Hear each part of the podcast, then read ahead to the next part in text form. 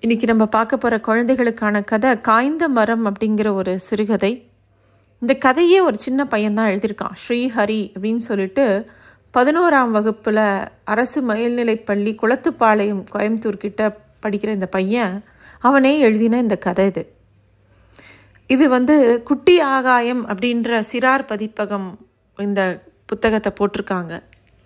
இந்த புக்கை பார்க்கும்போது ரொம்ப சந்தோஷமாக இருந்தது. ஏன்னா ஒரு சின்ன பையன் வந்து அவனோட பார்வையில் ஒரு கதை எழுதுறாங்கிறது ரொம்ப ஆரோக்கியமான ஒரு விஷயம். எல்லா குழந்தைகளுக்கும் நல்ல கற்பனை சக்தி இருக்கும். தான் என்ன பார்க்குறாங்களோ அது மேலே நிறைய கற்பனைகள் இருக்கும். அதை அழகாக எழுத தெரிஞ்சதுன்னா அது ஒரு அழகான கதையாக மாறும். குழந்தைகளோட உலகத்தை குழந்தைகள் மூலமாகவே பார்க்கும்போது இன்னும் அது ரொம்ப அழகாக தெரியும். அதனால் இந்த கதைகளை கேட்குற குழந்தைகள்லாம் அவங்களுக்கு தெரிஞ்ச விஷயங்களை அழகாக ஒரு கதையாக எழுதலாம். அது ஒரு ஆரோக்கியமான க்ரியேட்டிவ் ரைட்டிங்காக இருக்கும். இந்த கதை எப்படி ஆரம்பிக்கிறது அப்படின்னா சந்திரன் அப்படிங்கிற ஒரு சிறுவன் தன்னோட குடும்பத்தோட குறிஞ்சி அப்படிங்கிற கிராமத்தில் குடி வர்றான். அங்கே அவங்களோட வீடு கிராமத்தில் பின்புறத்தில் இருந்தது. அந்த வீட்டுக்கு பின்னாடி ஒரு காஞ்ச மரம் இருந்தது. இலைகளே இல்லை அந்த மரம் ரொம்ப காஞ்சி போச்சு. அதை சந்திரன் பார்க்குறான் சந்திரனோட ரூம்ல இருந்து ஜன்னல் வழியாக பார்த்தா அந்த மரம் தெரியும். வீட்டுக்கு வந்த சில நாட்கள் கழித்து சந்திரன் வந்து என்ன பண்ணுறான் அந்த மரத்தை கிட்ட போய் பார்க்கலான்னு சொல்லிட்டு அந்த மரத்துக்கிட்ட போய் பார்க்குறான். அப்போது மரத்தில் சுத்தமாக இலையே இல்லை. ஆனால் மரத்து அடியில் நிறைய இலைகள் இருக்கிறத அவன் பார்க்குறான். அவனுக்கு ரொம்ப ஆச்சரியமாக இருக்குது இந்த மரத்துலேயும் இலைகளே இல்லை. சுற்றியும் எந்த மரமும் இல்லை.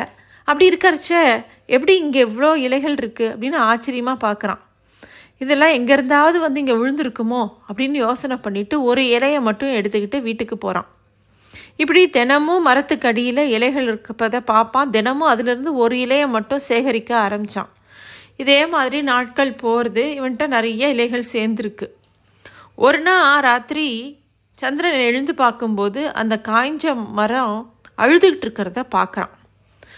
அந்த காய்ஞ்ச மரம் அழும்போது அதோட கண்ணீர் துளிகள் தான் கீழே விழுந்து இலைகளாக மாறுறத பார்க்குறான்.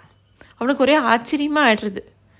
இப்படி மரம் அழகிறதுனால தான் இலைகள் காய்ஞ்ச மரத்துக்கு கீழே இருக்குது அப்படிங்கிறது சந்திரனுக்கு அப்போ தான் புரியறது. ஒரு சமயம் இந்த மரத்தோட கண்ணீர் இலைகளை அப்படியே சந்திரன் எடுத்துகிட்டு போகும்போது ஒரு இலை மட்டும் தவறி போய் பக்கத்தில் ஒரு ஓடையில் இருக்கிற நீரில் விழுந்துடுறது. அதை சந்திரன் எடுக்க போகும்போது தான் அந்த இலை அப்படியே ஒரு கடிதமாக மாறுறத பார்க்குறான் உடனே அதில் என்ன எழுதியிருக்குன்னு படிக்க ஆரம்பிக்கிறான். அதில் என்ன எழுதியிருந்து அப்படின்னா நீ என்னை பலமுறை கண்டுள்ளாய். எனக்கு ஒரு உதவி செய்ய வேண்டும் என கேட்டுக்கொள்கிறேன் அப்படின்னு இருந்தது. ஆனால் அது என்ன உதவின்னு அதில் எதுவுமே எந்த குறிப்பும் இல்லை. அவனுக்கு என்ன பண்ணுறதுன்னு தெரியல. அவன் அவன் தங்கிட்ட இருக்கிற எல்லா இலைகளையும் பார்த்தான் சந்திரன். ஆனால் என்ன உதவி அப்படின்னு எதுலேயுமே சொல்லப்படலை. அவனுக்கு ஒரே என்ன இப்படி இருக்குது அப்படின்னு யோசனையாக இருந்தது. சரி அந்த மரத்துக்கிட்டேயே போய் கேட்கலாம் அப்படின்னு சொல்லிட்டு சந்திரன் அந்த மரத்துக்கிட்ட போய் கேட்குறான். அப்போது அந்த மரம் இன்னொரு இலை கடிதத்தை அவன்கிட்ட கொடுக்கறது. அதில் என்ன எழுதியிருந்தது அப்படின்னா நான் பல நூறு ஆண்டுகளாக இங்கே உள்ளேன். நான் இத்தனை ஆண்டுகளாக இங்கிருந்ததில் என் ஆயுட்காலம் முடிவடையப் போகிறது. என் இலைகள் விதைகள் அனைத்தும் உதிர்ந்து விட்டன. நான் விழுவதற்குள் நான் சேகரித்து வைத்துள்ள விதைகளை நீ விதைக்க வேண்டும் என்று கேட்டுக்கொள்கிறேன் அப்படின்னு எழுதியிருந்தது. அதை தான் அந்த கடிதத்தை தான் சந்திரன் வாசித்து பார்க்குறான். இந்த கடிதம் வந்து மரத்துக்கிட்டேருந்து வந்ததுனால மரத்தோட ஆசை என்ன அப்படிங்கிறது சந்திரனுக்கு நல்லா புரிஞ்சுது. மேலும் அந்த மரம் அந்த கடிதத்தில் இன்னொன்று எழுதியிருந்தது. என்னென்னா அவ்விதைகள் என் மர மரத்தில் உள்ள துளைகளில் உள்ளன.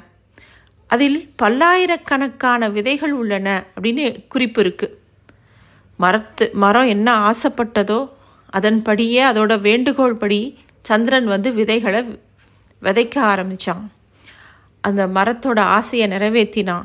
அதனால நிறைய மரங்கள் வளர ஆரம்பிச்சது. நன்றி.